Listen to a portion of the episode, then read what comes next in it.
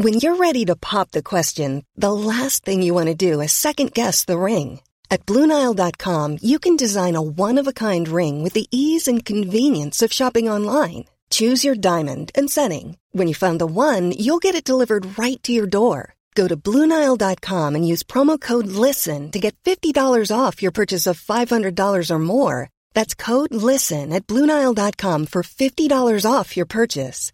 Bluenile.com code LISTEN. Quality sleep is essential. That's why the Sleep Number Smart Bed is designed for your ever evolving sleep needs. Need a bed that's firmer or softer on either side? Helps you sleep at a comfortable temperature? Sleep Number Smart Beds let you individualize your comfort so you sleep better together. JD Power ranks Sleep Number number 1 in customer satisfaction with mattresses purchased in-store. And now, save 50% on the Sleep Number limited edition Smart Bed for a limited time. For JD Power 2023 award information, visit jdpower.com/awards. Only at a Sleep Number store or sleepnumber.com. Hey, I'm Ryan Reynolds. Recently, I asked Mint Mobile's legal team if big wireless companies are allowed to raise prices due to inflation. They said yes. And then when I asked if raising prices technically violates those onerous two-year contracts, they said, "What the f*** are you talking about? You insane Hollywood ass." So to recap, we're cutting the price of Mint Unlimited from $30 a month to just $15 a month. Give it a try at mintmobile.com slash switch. $45 upfront for three months plus taxes and fees. Promo for new customers for limited time. Unlimited more than 40 gigabytes per month. Slows. Full terms at mintmobile.com.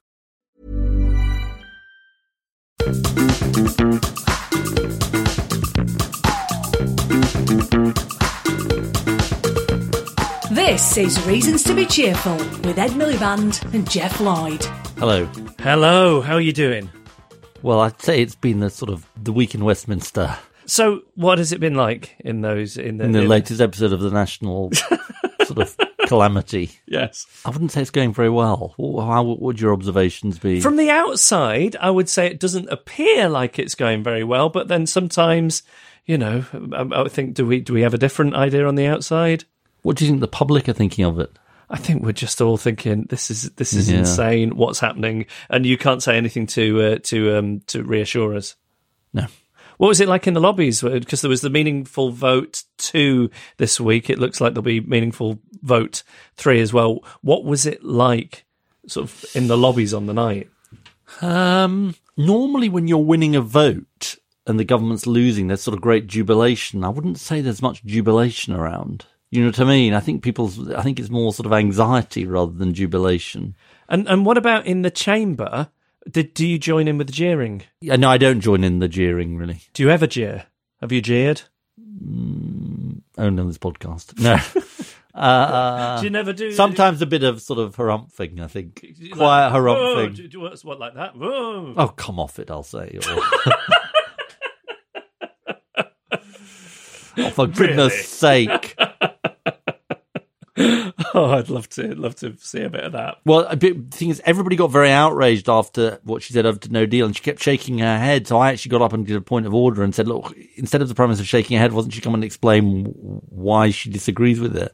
But she, to be fair, she had sort of you know nearly lost her voice. Part of the way she's been with this deal reminded me of a little bit of you with your make your own sandwich shop idea because people keep saying, Ed, it's not a good idea. This isn't going to work. But You think I should have meaningful vote three or make your own sandwich? exactly, yes. Yeah, Do you know, maybe I should say that to her. That Yeah. I say, look, it's like me. It's like the make your own sandwich thing. This meaningful vote thing. But that would involve I you think- having to have the humility to accept that you make your own sandwich chain is a bad But idea. But also, then I'd have to like explain the make your own sandwich thing. I'm not sure it's. I mean, you know, there, there's obviously a fine judgment on what appropriate point of order is in the House of Commons. But I think getting up and saying, "Mr. Speaker, this is like the, my make your own sandwich shop idea on my award-winning podcast," you know, where I kept going with my make your own sandwich idea, and you know, I don't think it's orderly to carry on with this idea when people are clearly dismissing the idea, and there's the issue of the goop and hygiene and so on. Uh, and really, the Prime Minister's meaningful vote number. 12 is is like I think I think I'd have lost people. Right, right. I'm not sure it would be classified as point of order either. Did you at least feel a bit sorry for her lose, losing a voice like that? I did I actually sent somebody who I know in in in Downing Street some advice. Do you remember I lost my voice? Uh, before Prime Minister's questions once, and then I sort of got it back for somebody to mercy dash for kind of weird steroid things. You call Uh, the witch doctor. Yeah, and all kinds of other things. So I, I don't know. Uh, I sort of I mailed it in. so on the podcast this week, we're talking about what is, I think, one of the most scandalous things in our country, which is that poverty is affecting more and more working people. You've got 8.3 million adults and children in working households in poverty. Working poverty among adults is the highest in 20 years.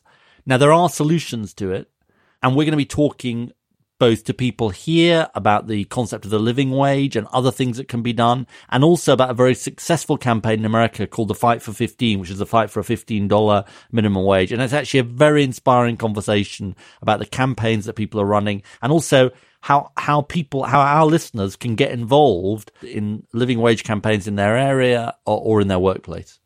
And we're joined by comedian Pierre Novellie, who will be pitching us his ideas, which could, could be, if they were implemented, reasons to be cheerful. What's yours?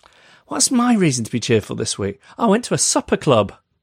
So I said this to somebody a couple of days ago, and they said, That doesn't sound like you. I said, But I, I love supper. And they thought I'd gone to some kind of salon for like minded individuals where you all sit around and have, you know, high minded conversation. Uh, but it wasn't one of those. It was just where somebody, I got the impression who, who um, would like to open a restaurant, but they need to do some dry runs and get a bit of a head of steam going. So I went to one of those and it was great Why is it called a supper club, though? because they haven't got an actual restaurant yet. So they do a takeover of like a little cafe and they descend on it and use their kitchen. And then everybody all has to sit down at the same time. Did you have to do anything? I just had to eat. I was worried. I was worried that I'd have to talk to the fellow diners, but uh, all I had to say to one of them was, "Oh, can you pass me the bottle of water, please?" And that was it. And what did you have? It was it was, it was f- food of the Silk Road. What's your reason to be cheerful? My reason to be cheerful is that I today met Morten Harket and Mags from Aha. Aha. Aha. Oh, how was that? Because you know we all- we all know that your all time favorite song of all time is "Take on Me." And I did the whole business. You So know, why were you meeting them? What was the, what was the context? Take On Me is approaching its a billionth view on YouTube, which is almost as many as our things on YouTube. The record company's making a little film, and they knew I was a fan. So I met them, and it was good. Norway Plus. Reasons to be Cheerful, a podcast about ideas with Ed Miliband and Geoff Lloyd. So we're delighted to be joined now from Chicago by Tyree Johnson, who is a Fight for 15 campaigner and a McDonald's worker. Tyree, hello. Hello. Can you tell us a little about how you came to be involved with Fight for 15 and what your history with McDonald's is? I've been in McDonald's work for 27 years, and in August of 2012, uh, a, young lady came and got me at, at my McDonald's store and took me for a cup of coffee and sat me down and explained to me what Fight for 15 was all about and why it's important to join and get started. So once she explained to me what it was all about and I understood everything, I simply signed the card and became a member of the Fight for 15 in August of 2012. And what was it about what she told you that, that clicked with you? She said, You can be a leader in your store. All you have to do is communicate with your coworkers. And the way I'm describing to you how important it is to be a Fight for 15 leader, you can also educate your coworkers as well. She taught me how to get on Facebook and set up all my email. And I got introduced to Fight for 15 members. I've been dedicated to McDonald's, but the poverty wages is just not helping me survive. So I stayed dedicated to Fight for 15 and kept my McDonald's job. Just stay dedicated. And and you've had some success because in February of this year, Illinois became the fifth state in the United States to pass a fifteen dollar minimum wage law. Can you talk to us a little bit about the, the the difference that will make to you? It will mean a whole lot for me. I can pay bills on time. I can stop living in poverty. I can put some money up for a savings account. I can take care of my health uh, benefits.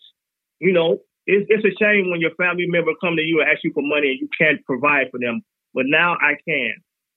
And uh, yes, I would have had the pleasure of going to Springfield and watching our governor sign the bill. You were there at the governor's mansion at the signing. Yes, it was an SB one bill. and they got approved 69 to 47, and we won. And when you started your fight, Tyree, what were McDonald's saying to you? Oh, you're wasting your time. That, that fifteen dollars is never going to happen. You're wasting your time with this movement stuff. Just focus on your McDonald's job and do what you have to do here. But I told them, no, you're wrong. I'm going to keep fighting, and when you fight, you win. Giving up and quitting will, will never happen with me. I'm going to stick with this fight and keep uh and don't let McDonald's try to talk me out of nothing. And now you've ended up in the governor's mansion with the $15 minimum wage achieved. What do they say to you now? I get respected on the job. And my coworkers congratulated me. Thank you for fighting for me. We got $15. Thank you. When they read the newspapers, I went back to my job and I said, we won, we won. And they was like, oh, thank you. God bless you. I, I love you for that. You, you fought for us. It motivated me to stay involved with my fight and continue to fight McDonald's uh, because their policies, I don't agree with their policies. So I'm going to keep fighting and stay involved. Fight for 15. It's power in numbers. And if we stay together and keep acting like the union, we can win. Tyree, you've obviously got the magic touch. Uh, and now that you've won the fight for 15 in Illinois, where do you take it next? We're fighting for the union now. You can't have one without the other. You have to keep fighting. The fight is not over. We won 15, but we need a union because with the union, they would have to treat us with respect and give us what we deserve and not play around with our hours. We need our health benefits. We need child care. We need everything.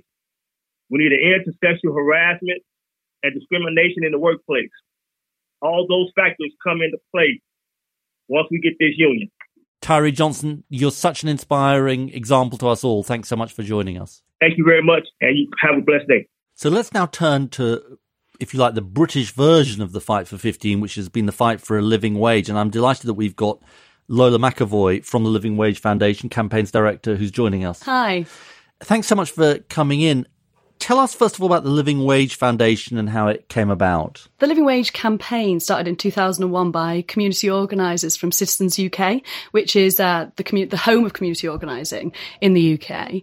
And they um, went into East London and started meeting with people from different institutions, so like mosques, churches, schools, and asking them what was going on in their lives and what issues were affecting them. And over and over and over again, kept coming out that low pay was a huge issue, and people were working sort of two or three jobs, not being able to make ends meet on the minimum wage. So that's how the idea came about that they should start thinking about campaigning for a living wage. And when they were talking to these leaders and these people from the community, they found one guy called Abdul, and it turns out that he was an outsourced cleaner working at HSBC. And he was cleaning the CEO's office every night and he'd never met him. And so, obviously, from a campaigning point of view, golden communi- opportunity, absolute campaign gold. And he was a great guy who was incredibly brave. And he said, "Okay, let's do this. Let's, you know, find a way to lean into this big, powerful organization and try and make a difference and win a living wage. And what happened was that they um, found different people who wanted to donate to the campaign and bought shares in HSBC and then went and spoke at the AGM and said to the chief exec, you know, I'm Abdul and I clean your office and yet I can't see my children because I'm working two or three jobs and what you're paying me isn't a real living wage. And that's really what put a rocket underneath the uh, campaign. After that, it went from strength to strength. And then in 2011, the foundation was set up as the business facing arm. So really we're the organisation at the heart of the movement. And we provide the nuts and bolts of accreditation to the 5,000 businesses who go further than the government minimum. It started in 2001 and now there are 5,000 businesses signed up and accredited. What does that mean, accredited? So, um, living wage accreditation is quite radical. Two words you don't often hear in a sentence. Yeah. Because what it means is that they pay all of the directly employed staff a real living wage. That's £9 an hour in the UK with a higher London living wage of £10.55 an hour. But they also include their third party outsourced staff. So the cleaners, caterers, security guards are included in that accreditation. And that is really what makes the difference those low paid workers. Then just to sort of avoid confusion, explain to us the difference between your real living wage and what's called the national living wage, which was introduced by George Osborne when he was Chancellor. And then while you're at it, can you clear up for me um, why the minimum wage shouldn't just be the living wage? So the national living wage, which is the government minimum for over 25s, is pegged to 60% of median earnings. And the Chancellor announced recently that they're going to look to extend it to 66% of median earnings. But it has no bearing on living costs. It has nothing to do with the cost of living. So our rate is independently calculated each year by the Resolution Foundation, and it takes into account things like travel costs, inflation, um, housing, bills, but it also takes into account a social consensus for what people who are working should be able to afford. So one year a smartphone might have gone in, or another year they might take into account people needing a car when public transport might not be sufficient anymore. So um, the reason why the Living Wage Foundation doesn't call on government to make the real living wage the government minimum is because our campaign has always been about not waiting for um, politicians to make decisions. Ours has always been about getting businesses to act now. Why wait for the next general election, the general election after that, and then a couple of years in for them to uplift the minimum wage? What we want to see is businesses who can afford it, and there are plenty, signing up to pay the real living wage now. Talk us through the reasons you give to businesses uh, for paying the living wage, why it's you know good for their businesses and their employees, and then what the reaction tends to be. well, first of all, I would say that the majority of our businesses who sign up do tell us that it's a values led decision. That they weren't. Again, it comes down to this interesting point about outsourcing. A lot of our businesses didn't realise that there was low pay in their in their cleaners. They didn't didn't really know what their cleaners were paid because they're outsourced, or they didn't know that the security guards weren't earning enough to live on. Um, so that's the first thing is that when we explain to them that you have actually got real issues with low pay in your organization, that's when they start thinking about accreditation. But also there are huge business benefits. So the more low paid people you give a pay rise to, the more business benefits you'll see. Obviously that's not rocket science. Um, but they see a higher motivated uh, workforce, obviously higher retention rates because people don't leave the job so quickly, um, which then saves on HR costs for recruitment. So there are big, and brand benefits. You know, ultimately when you hear that your football team pays the real living wage, you're over the moon. If they're accredited by you, they can't be sort of one step removed from subcontractors like cleaners and so on. Everybody they subcontract as an employee also has to receive the living wage. Yeah, that's right. So the way it works is that um, if you have a member of staff who works for two hours or more a week for eight consecutive weeks on your premises, they fall within scope of living wage accreditation. So that is ultimately cleaners, caterers, security guards, and all those people that you might see wearing a different uniform, but ultimately are in the same workplace every day how much of a problem is outsourcing? It's an interesting point because we've got these this scheme called the Recognised Service Provider Scheme. Again, quite dry but pretty rad, and um, they they like are... you, yeah. thank you. Well, thank so... you. Quite dry but pretty rad. Maybe that should be my slogan: dry but rad. yes. So the recognised service You've invented providers... a new slogan for us, Lola. Oh, for me, it's, yeah, it's great. It's great. Yeah, yeah. um, so the recognised service providers are facilities management firms. So they're the ones that they're your Carillions, your Interserves, your Sodexos, and um, service that's that's the facilities management sector. And we've got service providers who sign up to our scheme as recognised service providers, and they offer two bids. So when they are talking to an organisation, they'll say, "Look, because of the market rate." Which is often the government minimum for this contract we want you to think about paying the living wage. So we'll cost up what it would cost, what it would cost you to Im- ensure that all your cleaners are paid the living wage. And then we'll also offer you a market rate um, bid as well. And it's up to you as the client to make the decision. Now, what we've seen from that scheme is that loads of the clients are signing up to the real living wage uh, to do to choose the real living wage bid. What sort of percentage? So we've seen, depending on the service providers, one of our service providers, I think, is um, made sure that all out of all of his contracts, 70% of them are now real living wage, which is pretty rad. One of the things that I would say about the outsourcing sector and the impact it has on um, the living wage is when you dig deep into the data. So outsourced workers aren't included in gender pay gap reporting. Right. They're not included in freedom of information requests. They're not included in parliamentary questions. So they're completely invisible. That's really important. It is mm. interesting because they're completely invisible from any public data. So if you as a campaigner, Geoff, decided that you wanted to find out if your council were paying the real living wage and you thought, oh, I'll pop an FOI in and find out, they might come back and say, oh, actually 10 people, only 10 people yeah. are paid below the living wage, but they're masking all of their caterers, cleaners, security right. guards, refuse collectors, and that's not even getting into suppliers. That's yeah. a whole. That's suppliers is a whole different thing. Yeah. Is that right? Yeah, the people Suppli- you buy from and all that. Exactly. And is that part of what you do? So we we um the, the people who fall chain. into scope. No, so we don't do supply chain because Right. the people who fall into scope, it's just people who are working basically on your premises or in a franchise. Now, one of the th- most important things about your campaign is it hasn't sort of happened just because nice businesses wanted to make it happen. It's because of pressure, hasn't it? I mean, Uh, it's your yeah, campaigners. fair to say, yeah. Yeah, I mean, it's your campaigners, Citizens UK, A lot of the trade unions. a lot of the trade unions. That's the thing. So, for our listeners, how can they get involved in some of your your campaigns? I mean, you've got this campaign at Picture House, which is ongoing. Tell us about some of your campaigns you've got going on at the moment, and how our listeners can can sort of you know help make it happen. I think the best way would be as an employee, go and ask your HR manager, are you accredited with the Living Wage Foundation? Because your HR manager will say, oh, of course we pay the living wage, you get above it, don't you? And then you need to say to them as a employee of any any type of we because we accredit all types of um, of employers.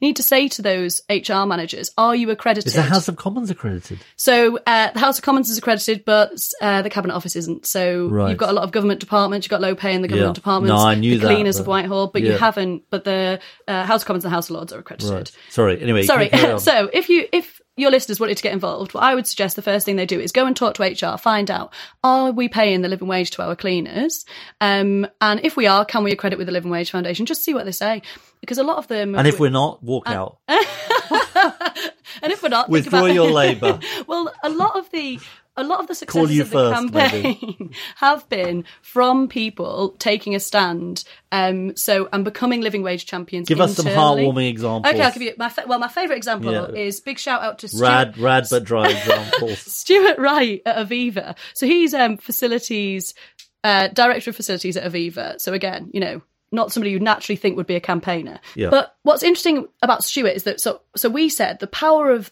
the living wage campaign is always in testimony, and that's a bit of a jargony word, but it means lived experience. So a story from somebody who's directly impacted by this campaign. Instead of a load of lovely middle class people deciding what they want to do in an attic at Islington, it might be that they For example. for exa- e.g., it's more about making sure that when we're speaking um, to people, we're finding these liv- these lived experiences and these testimonies. And Stuart, we said that to Stuart. We laid the challenge down and said to him, "Look, Stuart, you need to find us somebody who's been impacted in Aviva." And he went, "All right, leave it with me." And he went through the whole of Aviva, and he went through all of his comms people, and he went through, you know, this is a massive FTSE 100, and he found Lynn, and Lynn story is fantastic. So I hope I could do her justice. But basically, she's a grandma and she's a cleaner at Aviva in Norwich. And uh, she's like been there for a few years and loves her job. And um, she, a couple of years ago, before they were accredited, she became, um, she got custody of her grandchild her granddaughter. And so she realised that actually money was going to be tight. She's going to be looking after her granddaughter. And then she says, you know, just in the nick of time, uh, Aviva accredited, and she got that little pay bump. And what she did with that money was put it away. She didn't spend it on herself. She didn't spend it on all the things that you might, you know, think somebody might spend it on, spend it on. She saved it up so that her granddaughter could have a laptop so she could do her homework from home instead of in the school library when she was prepping for her GCSEs.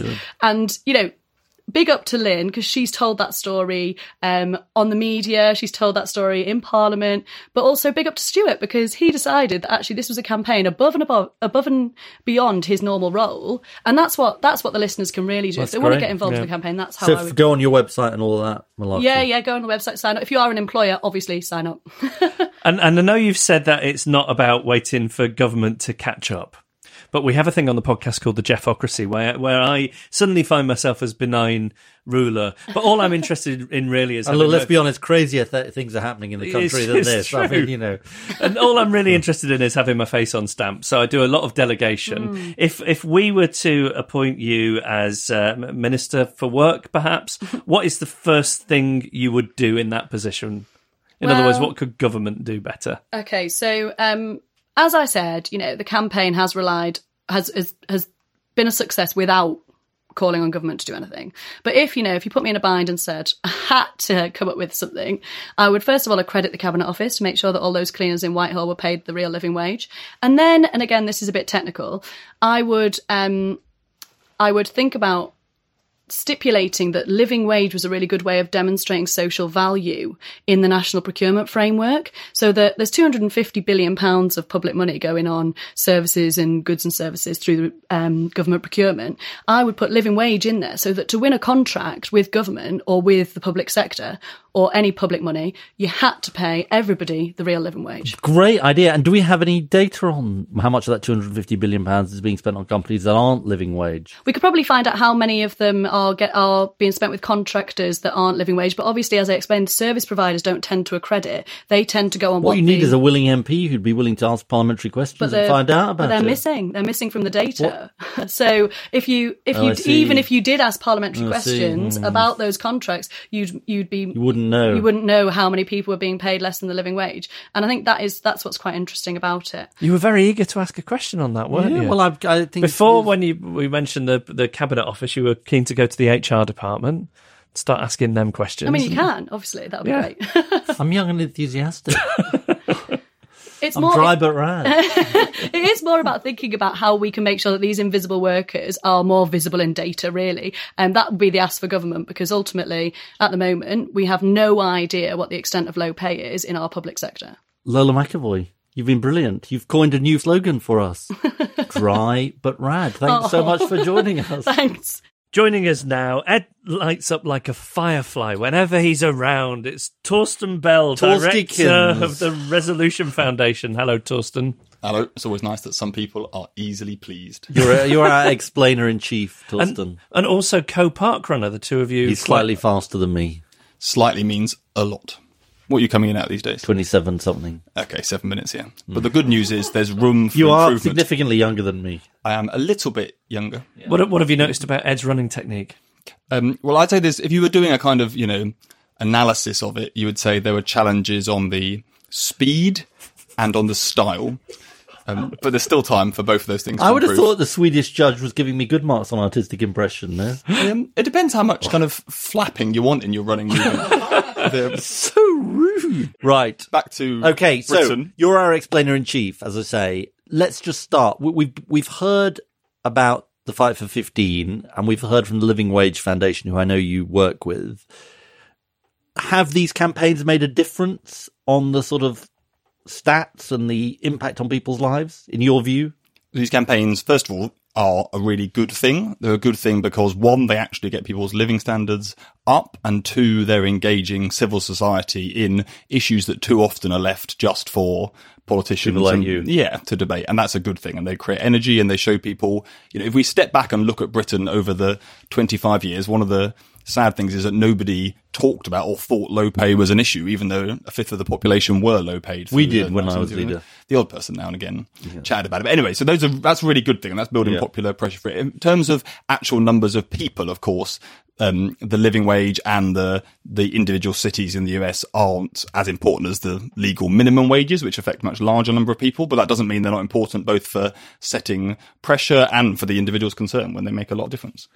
And just to be clear about what's happening here, and, and this is a sort of, I think it's a paradox or an apparent paradox I think you're going to have to explain, which is that low pay is going down, partly as a result of these campaigns, partly because of the what's called the national living wage, although as we've heard, it's not the sort of real living wage as, as proposed by the Living Wage Foundation. The number of people in, on low pay is, is going down, but poverty for people in work is actually at its highest level for 20 years. Yeah, so that that is an important paradox to understand about what the nature of kind of what modern Britain and kind of living standards in the country is, which is we are seeing the first big falls in low pay since the 1990s at the moment. when Labour introduced the minimum wage. So Labour introduced the minimum wage at the end of the 1990s, but the um, but because the minimum wage was coming in at a relatively low rate at that point, it didn't get the low pay rate down, and the the slow and steady increase of that rate through the 2000s and now big rises of the minimum wage through the national living wage that is causing the first big falls in.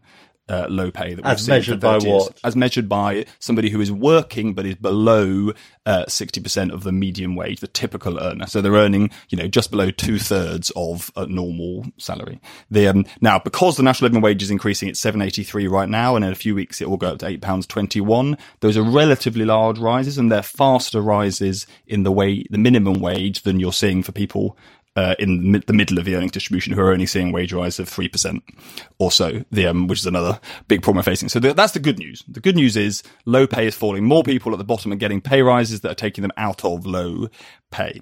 Now, the bad news is that that is not all that matters for family and household And incomes. poverty. And that is, and it's incomes and the whole household and the costs as well as the money coming in that matters for people's poverty. And unfortunately, child poverty is been, has been rising reasonably slowly, but rising over the last few years. And we forecast it to rise possibly to record levels in the next few years. And that is one of the big problems facing the country. And that's what people should be talking and, about. and child poverty for families who are working. That's a, a very high level. I think I'm right in saying that, according to the Rowntree Foundation, 8.8 million uh, working age adults and children are, are in work and in poverty, and that's something like 18% of the population. Yeah. So most poverty in Britain today is in working households. So the kind of the myth that people have got in their heads that poverty looks either like a really poor pensioner back in the 1990s, or it looks like you know feckless parents who don't work and who are therefore keeping their kids in poverty, which is what you too often heard. Maybe less actually. I think you less hear it today, but you five years ago you would have heard it.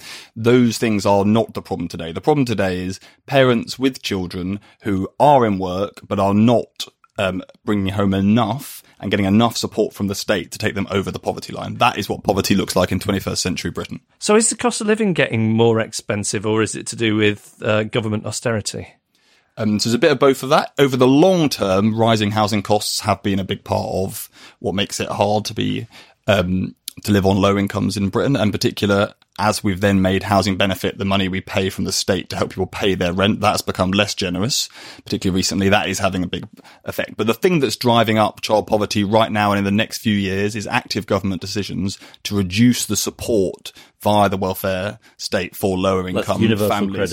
so, so it? it, it's not universal credit that is doing the increase in child poverty. It's just happening at the same time. What's causing the increase in child poverty is the freeze of all working age benefits. They've been frozen for four years. The last freeze is coming into place in just three weeks time. That has taken four and a half billion pounds off lower income families. That is a big cause of the child poverty rise we're seeing. And the government has also restricted the support that goes to larger families, those with more than two children. And in general, the system has just become less generous. Families are getting less money through either tax credits or universal credit. So yes, it's happening at the same time as universal credit, but child poverty increases is not just about universal credit.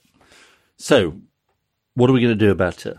You know about this Geoffocracy, benign Oh, yeah, sort yeah, of ruler. yeah, yeah, yeah. Uh, Very dangerous. if I'm very benign. uh, That's if- what they all say. if he, if, if he if he sort of made you the Secretary of State for Very sort bad of work idea. pensions and you know general Okay, control we can freakery. Okay. um, what would you be? Uh, what what's the sort of what's the give us the kind of toolbox and then what you do? Well, the first thing to say is we need to keep on being ambitious about the minimum wage. We still want to see people on lower earnings getting higher pay. So long as that doesn't have a big effect on the employment rate. And so far, with the big increases we've had here, those haven't led to problems on employment. In fact, we have record employment And that's quite UK significant, today. isn't it? Because the old thinking was if you increase the minimum wage, it you know causes a fall in employment and so on. That was the argument people made. Absolutely. And there's been a transformation in both policy making circles, but also amongst economists about being much less uh, anxious about whether uh, pushing a bit more on the minimum wage will cause bigger And unemployment. is it because these big companies can afford it, or what's the reason? Yeah, so it is to do with whether who has mark who has power in the labour market, and if you know, one thing you would conclude from the big rise in the minimum wage not having an effect on employment rates is that low-paid workers did not have enough power, and that the point of minimum wages is to give them back that power. So that's a really good thing. We should keep going on that. That doesn't mean that we shouldn't be. You know, we don't know what too high looks like on the minimum wage. There will be a level that is too high, and so we shouldn't just be kind of completely gung ho about it, but we should be ambitious, push it up while keeping on looking at the evidence to make sure there's not an employment effect. So should keep doing that.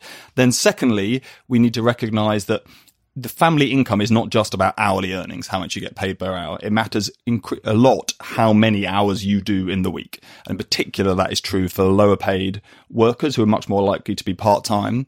And if you look at the big trends in Britain over the last 20 years, you can see a trend for lower paid men in particular towards part time work. And that is one of the contributing factors. Not chosen part-time work, but sort of involuntary. Is that right? So if you look for some for lower paid men in particular, yes, their low their part time and low hours is likely to be involuntary or more likely to be involuntary than other groups. Higher paid workers tend to say they actually want to reduce their hours worked. So yeah, that's the that's the big picture. So we should keep focusing on that. We should be in favour of giving people more power and control over the hours they work, and then we also need to help people progress off the wage, the minimum wage onto higher wages. And in too many sectors at the moment, the chances of progressing are very low. So if you look at retail, for example, sales assistants in retail sector, only 4% of them um, progress off that job into being sales supervisors even over five years. In fact, if they want to get promoted, they basically have to leave the sector at the moment. And that is a very bad thing, not least because um, if you're working in a um, retail job that isn't near and lots of other jobs, you can't, you haven't got those options. So we need to be focusing on progression within work, not just pay at the very bottom.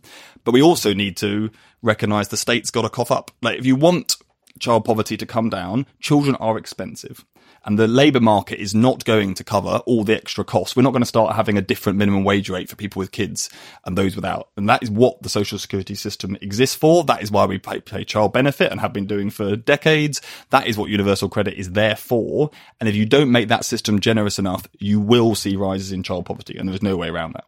And housing costs are just very expensive, and therefore this is a big this is a big part of the problem. Yeah, so the this is housing costs, not ha- so you know in in podcast land and journalism land, housing means home ownership and uh, that, and obviously the things that are driving down home ownership are high housing prices. That is driven by a lot of things, including low interest rates. So I'm not talking about that. I'm talking about housing costs, so rents in particular. And if you know, if I look at the child poverty figures, it's pretty likely that by you know within the next five years, more than half of children growing up in either the social or the private rented sector will be in poverty. I suppose one of the things that this conversation gets across is that you need a whole range of tools to to deal with this, and you know some of them are sort of blunt instruments. Doesn't mean they're not important. One thing we've not mentioned is the role of trade unions in bidding up wages. That's part of it, surely.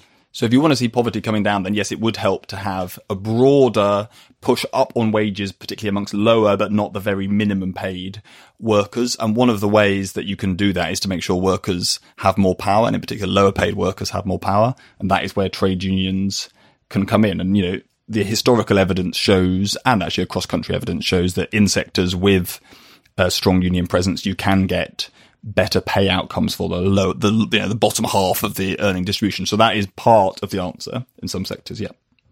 So, so Torsten, just finally, I was feeling quite optimistic earlier Until we met you. until we met you um, about the the campaigning around living wages. What what have you got for us to be optimistic about?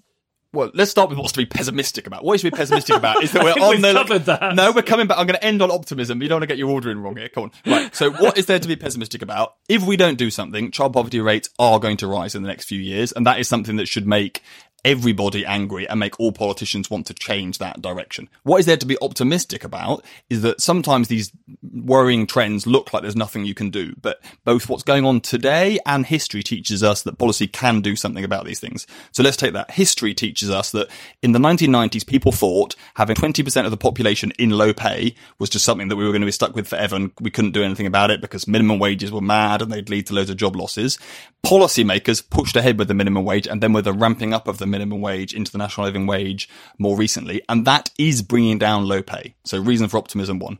Reason for optimism too is that just like we can bring down low pay, we can bring down child poverty. And child poverty in the 2000s fell hugely, nearly halving, nearly halving over that period. Why? Because politicians, policymakers, public campaigners and others said it is not okay through no fault of your own to be brought up in poverty. And the state's job is to support parents in bringing up kids. That doesn't happen. And that can be done. It does require difficult choices, but those can be made. So from both low pay and child poverty, we know policy can make a difference. So it's time to get on with it. Torstigans, thanks so much. So, what do you think? Well, I think there's a c- couple of exciting things. Yeah. I think, firstly, I can sometimes be skeptical about companies and corporations and just feel like whatever they can do to add to the profit Yeah. margins. And it's exciting that this living wage campaign and things like it, they're, they're going to these corporations and showing benefits of, uh, of, of Definitely. paying people Definitely. more, but also this idea of what it says about you as a company and companies having values and tapping into that. Um, I think I think that's quite exciting, and also something we've talked about a lot with this podcast is. You know, sometimes you want to feel like you're giving people something they can go away and do. And if you're listening to this, you can go away, like Lola said, and talk to the HR people at your company and, and see, you know, what their policy is on it and see if they'd be interested in getting living wage accreditation. If you're not inspired by Tyree, then you know you need to get out more. I mean, do you know what I mean? Yeah. Don't you think he was incredibly Oh, he's amazing. inspiring? Yeah, yeah.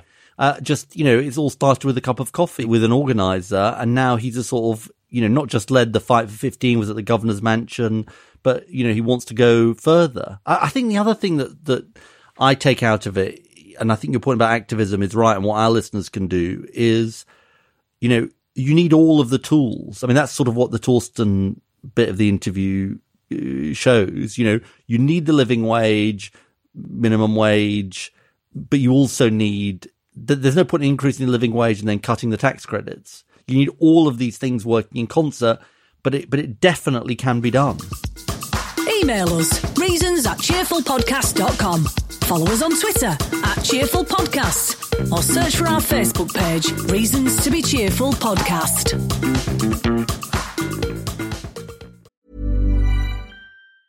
It's that time of the year.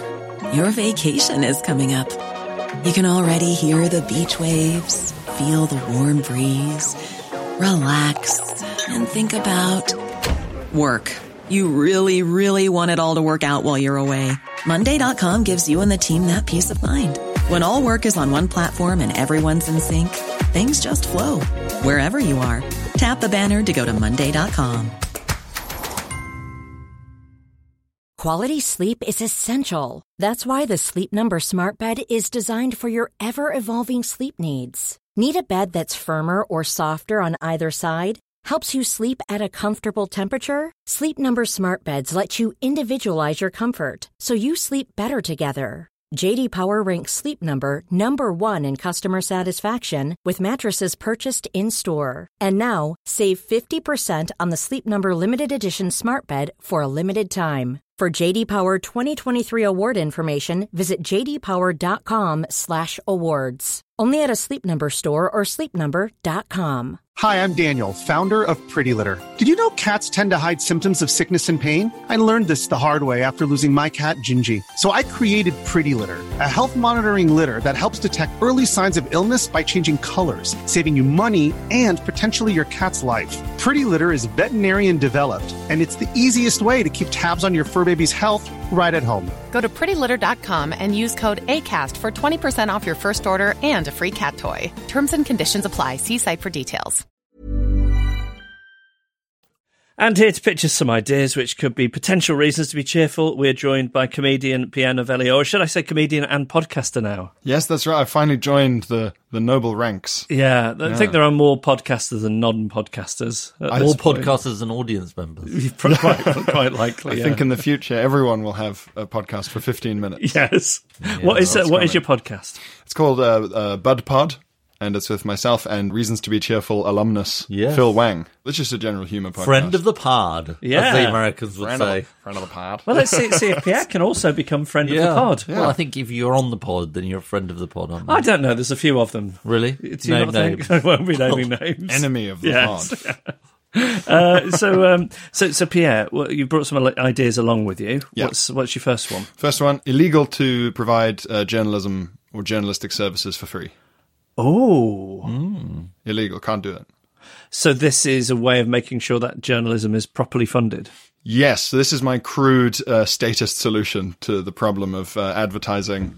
Interesting. Because advertising was fine in print media, but now that everything's routed through Facebook and Google, they get all the advertising money like a big beaver dam, and none of it goes to the journalists. And so there's no journalism anymore. Local journalism is dying. da, da, da.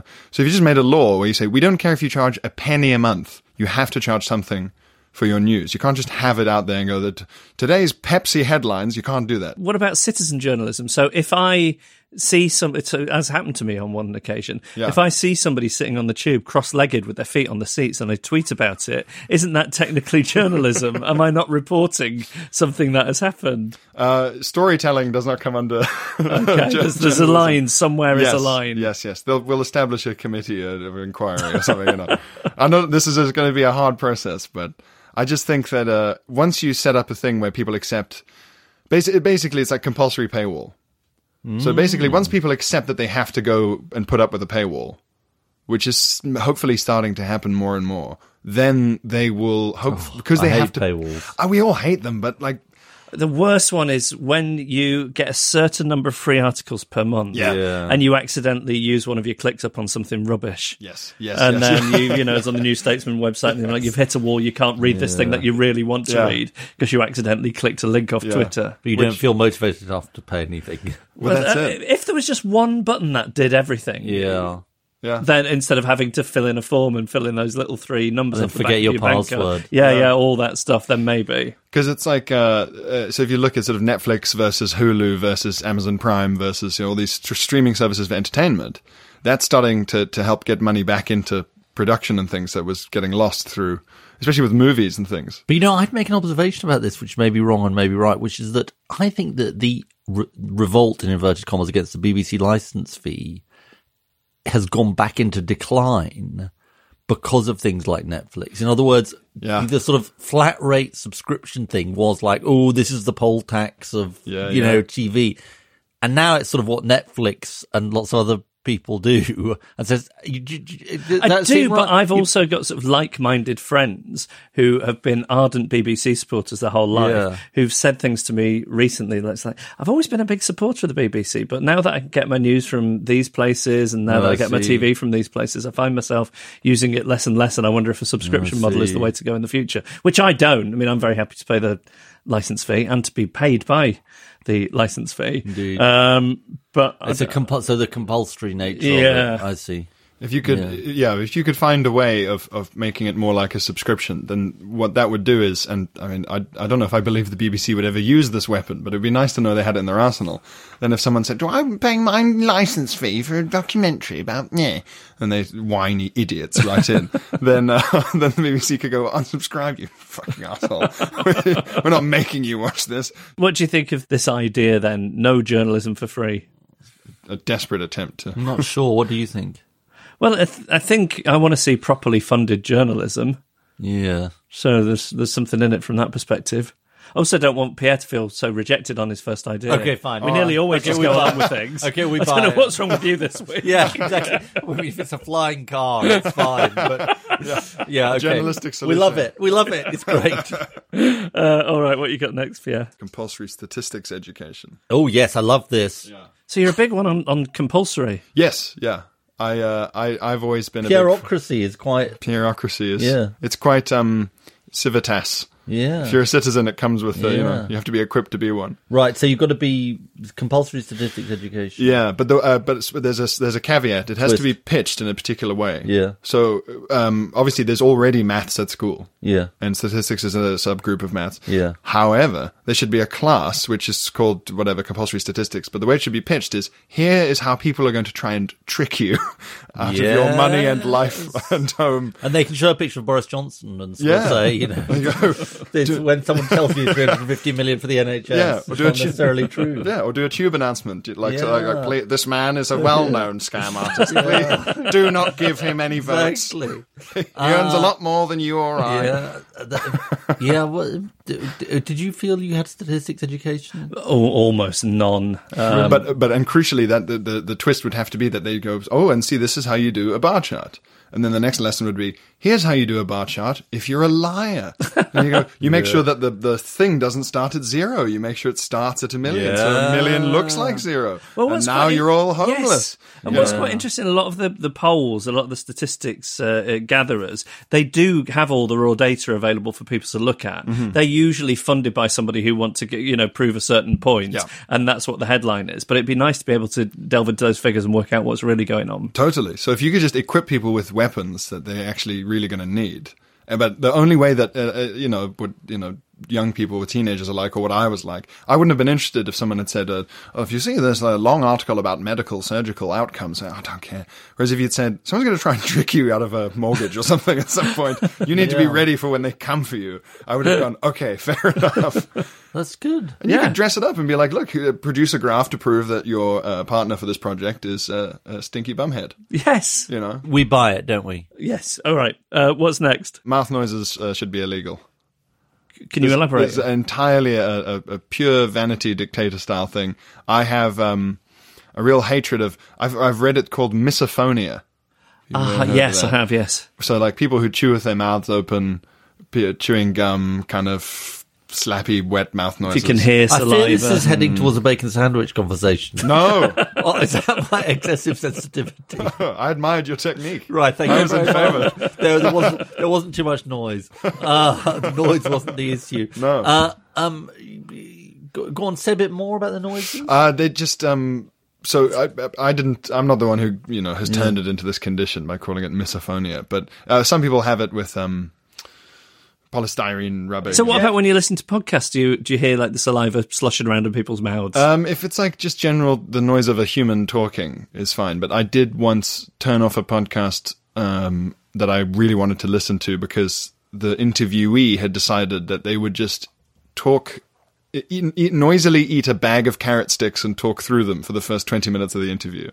And that filled me with an instant fury that I can only You know the trouble is now? You're now making me feel quite worried about conversations I have on the phone where I'm eating carrots or. I mean, you actually did this last night when you Oh, sort of rang up. I was eating my dinner, yeah, yeah. You and I actually didn't find it too troublesome. It's it's totally irrational. It's I I, I can't even. I'm not sure it it is on that irrational, actually. but are you distracted by noises generally? So if I if I rang you from the bath, would the splashing annoy you? Um, it would. I that, no, not in the same way because it, it's not even like a, a thought process. It's like an instant Right. like irritation. It's like um, if But someone, there is- it's like if someone kept burping next to you on the train. Hmm. It's it's it's similar to that. Where you go, there's no real reason that the burping is a problem any more than if they were taking a phone call because it's just noise out of a mouth. But I would advise you to never take a train journey with my wife. Is she a burper? Oh, like you've never heard. I mean, What? yeah, in in, in human, like, it, it Your sound- wife, your wife is a burper. Yeah, yeah, and honestly, it sounds like some kind of prehistoric creature come It's- back through the ages. But is it like constant? It's it's it's often Really? Yeah. Wow, okay, we- yeah. Should we move on? what have you got next, Pierre? You've had lots of very green people on, but I think that owning a car should be like uh, owning a gun. Oh, how so? But I, I don't mean it in the sense as um, uh, because I, I mean it in the sense of uh, uh, specifically the way that it's possible to own a gun in the UK now. Uh, in the sense that so if you want to have a shotgun in the UK, it's a lot, or even a small pistol for dealing with say rats or something like that. It's quite easy to do if you're a farmer, and you probably need it if you're a farmer. Is it true? Yeah. Yeah, yeah, you can get a license for a Right. small 2-2 uh, pistol for pest control and things like that. And uh, the same should apply to cars. Well, shoot- Farmers shoot need them. rats. Apparently, I don't know. Really? Yeah, you, you could Is also. that, is that an effective sort of killing technique? Well, they're definitely dead. I know, but it's like I don't know It's if a moving target, isn't what it? I Yeah. always thought so. Yeah. I don't know if a, yeah, Anyway. but if you hit them, they're dead. I guess Right. they're certainly not recuperating. Anyway, oh, we're off the point. But, Sorry. um, so uh, with cars and things, Yeah. it's like when you're in Piccadilly Circus and you see a guy in just like a Volkswagen just drive through, and you think, "What the fuck are you doing? What- what is your business appointment in Piccadilly Circus? Yeah, true. that you, a normal man, are here in your car. You're a serial killer. What is this? So you just go, okay, no, nothing like that. So any big urban area where you could easily take the bus or a tube, you can have buses, taxis, I mean, I'm quite sympathetic to this. buses, taxis, ambulances. I- I'm the guy service industry. driving through Piccadilly Circus occasionally, but anyway. But uh, but do then- you do you own a car? No. But I live in a block of flats, so it would be unfeasible for me to own a car. But if you're a farmer, you do need a car because you live in the middle of nowhere. Buses, Yeah. if they're even there, are irregular. So there should be a my kind of- excuse. There should be a zoning thing. Should be a zoning thing. So like, hey, uh, no, you're allowed a car in the same way that you're allowed a shotgun. If you apply for it and you demonstrate a need, you're allowed a license for one. But also the reason I say like guns is because cars and guns are both killing machines. Yes. Where you just sort of go, who's allowed to be in charge Yeah, of an, an explosion-powered metal death machine? No, that is well, true. anyone Yeah, really, yeah. from the age of bloody I'm, seventeen. I'm far more scared of getting in a car with somebody than I am in go- of getting on an aeroplane. Yeah, and I'm biased because as a as a stand up, I have to regularly. So the first time I'm meeting someone is me getting a lift with them to the middle of nowhere, four hours away to do a gig. God, that's so you're terrifying. just consistently in, in a car on a highway with a stranger. All right. Well, I think uh, I, th- I think we're on board with everything to a We greater are. or lesser degree. We are. We, we, I think we sort of feel. I feel like we could blend the Geoffocracy and the Pierreocracy, and Mm. it would be the sort of golden mean. Yeah, Do you know what I mean? Yeah. Okay. Let's Because form- you'd be quite. I think you're a little bit more hands off than Pierre. yeah. because of the amount of effort involved. Yeah. Exactly. Pierre wants to get all up in people's yeah. business. Well, that's the trouble is that I'm I'm ultimately I'm going to end up David Davising my own proposals by not being willing to bother to do anything to make them happen. and You're sort of go, it's your hyperactivity and Geoff's hyperpassivity combined. I think. Yeah. Uh, your podcast is Bud Pod that Yes. you do with Phil Wang, and um, I'm guessing you're gigging all the time if people want to come and see you. Yes, I actually um the second of the uh, of April to the sixth of April. I'm doing last year's Edinburgh show at Soho Theatre uh, in Soho. And the name of the show? The sh- name of the show is See Novellie, Hear Novellie, Speak Novellie, Very good. which is oh, yeah. But what's annoying is that there's a whole bit at the end about Brexit and stuff, but not the. Yeah. I tried to make it a sociological thing as a as an integrated naturalized Brit. Why I sort of my take on it. So hopefully it shouldn't have aged too badly given that my run starts three days after the 29th of March. Well, think they let's see probably if that date means aged. anything by then. Yeah. Yeah. I'm going to bring a baseball bat anyway to this theatre in case rioting mobs have already sprung up. We'll look out for it. Please do.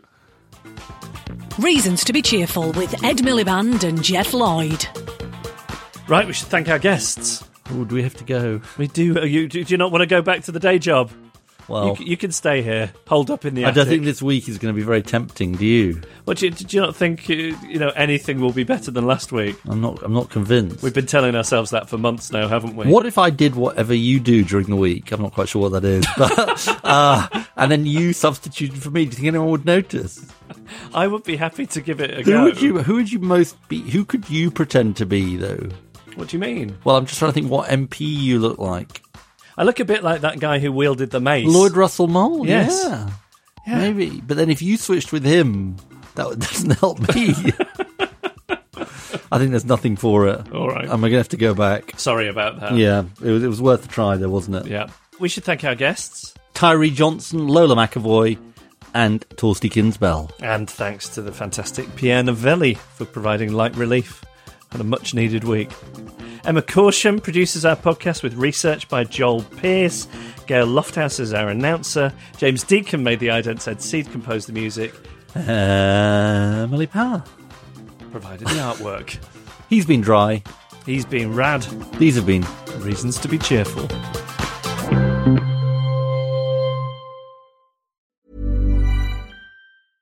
The living room is where you make life's most beautiful memories. But your sofa shouldn't be the one remembering them. The new life resistant, high performance furniture collection from Ashley is designed to withstand all the spills, slip ups, and muddy paws that come with the best parts of life. Ashley high performance sofas and recliners are soft, on trend, and easy to clean. Shop the high performance furniture in store or online at ashley.com.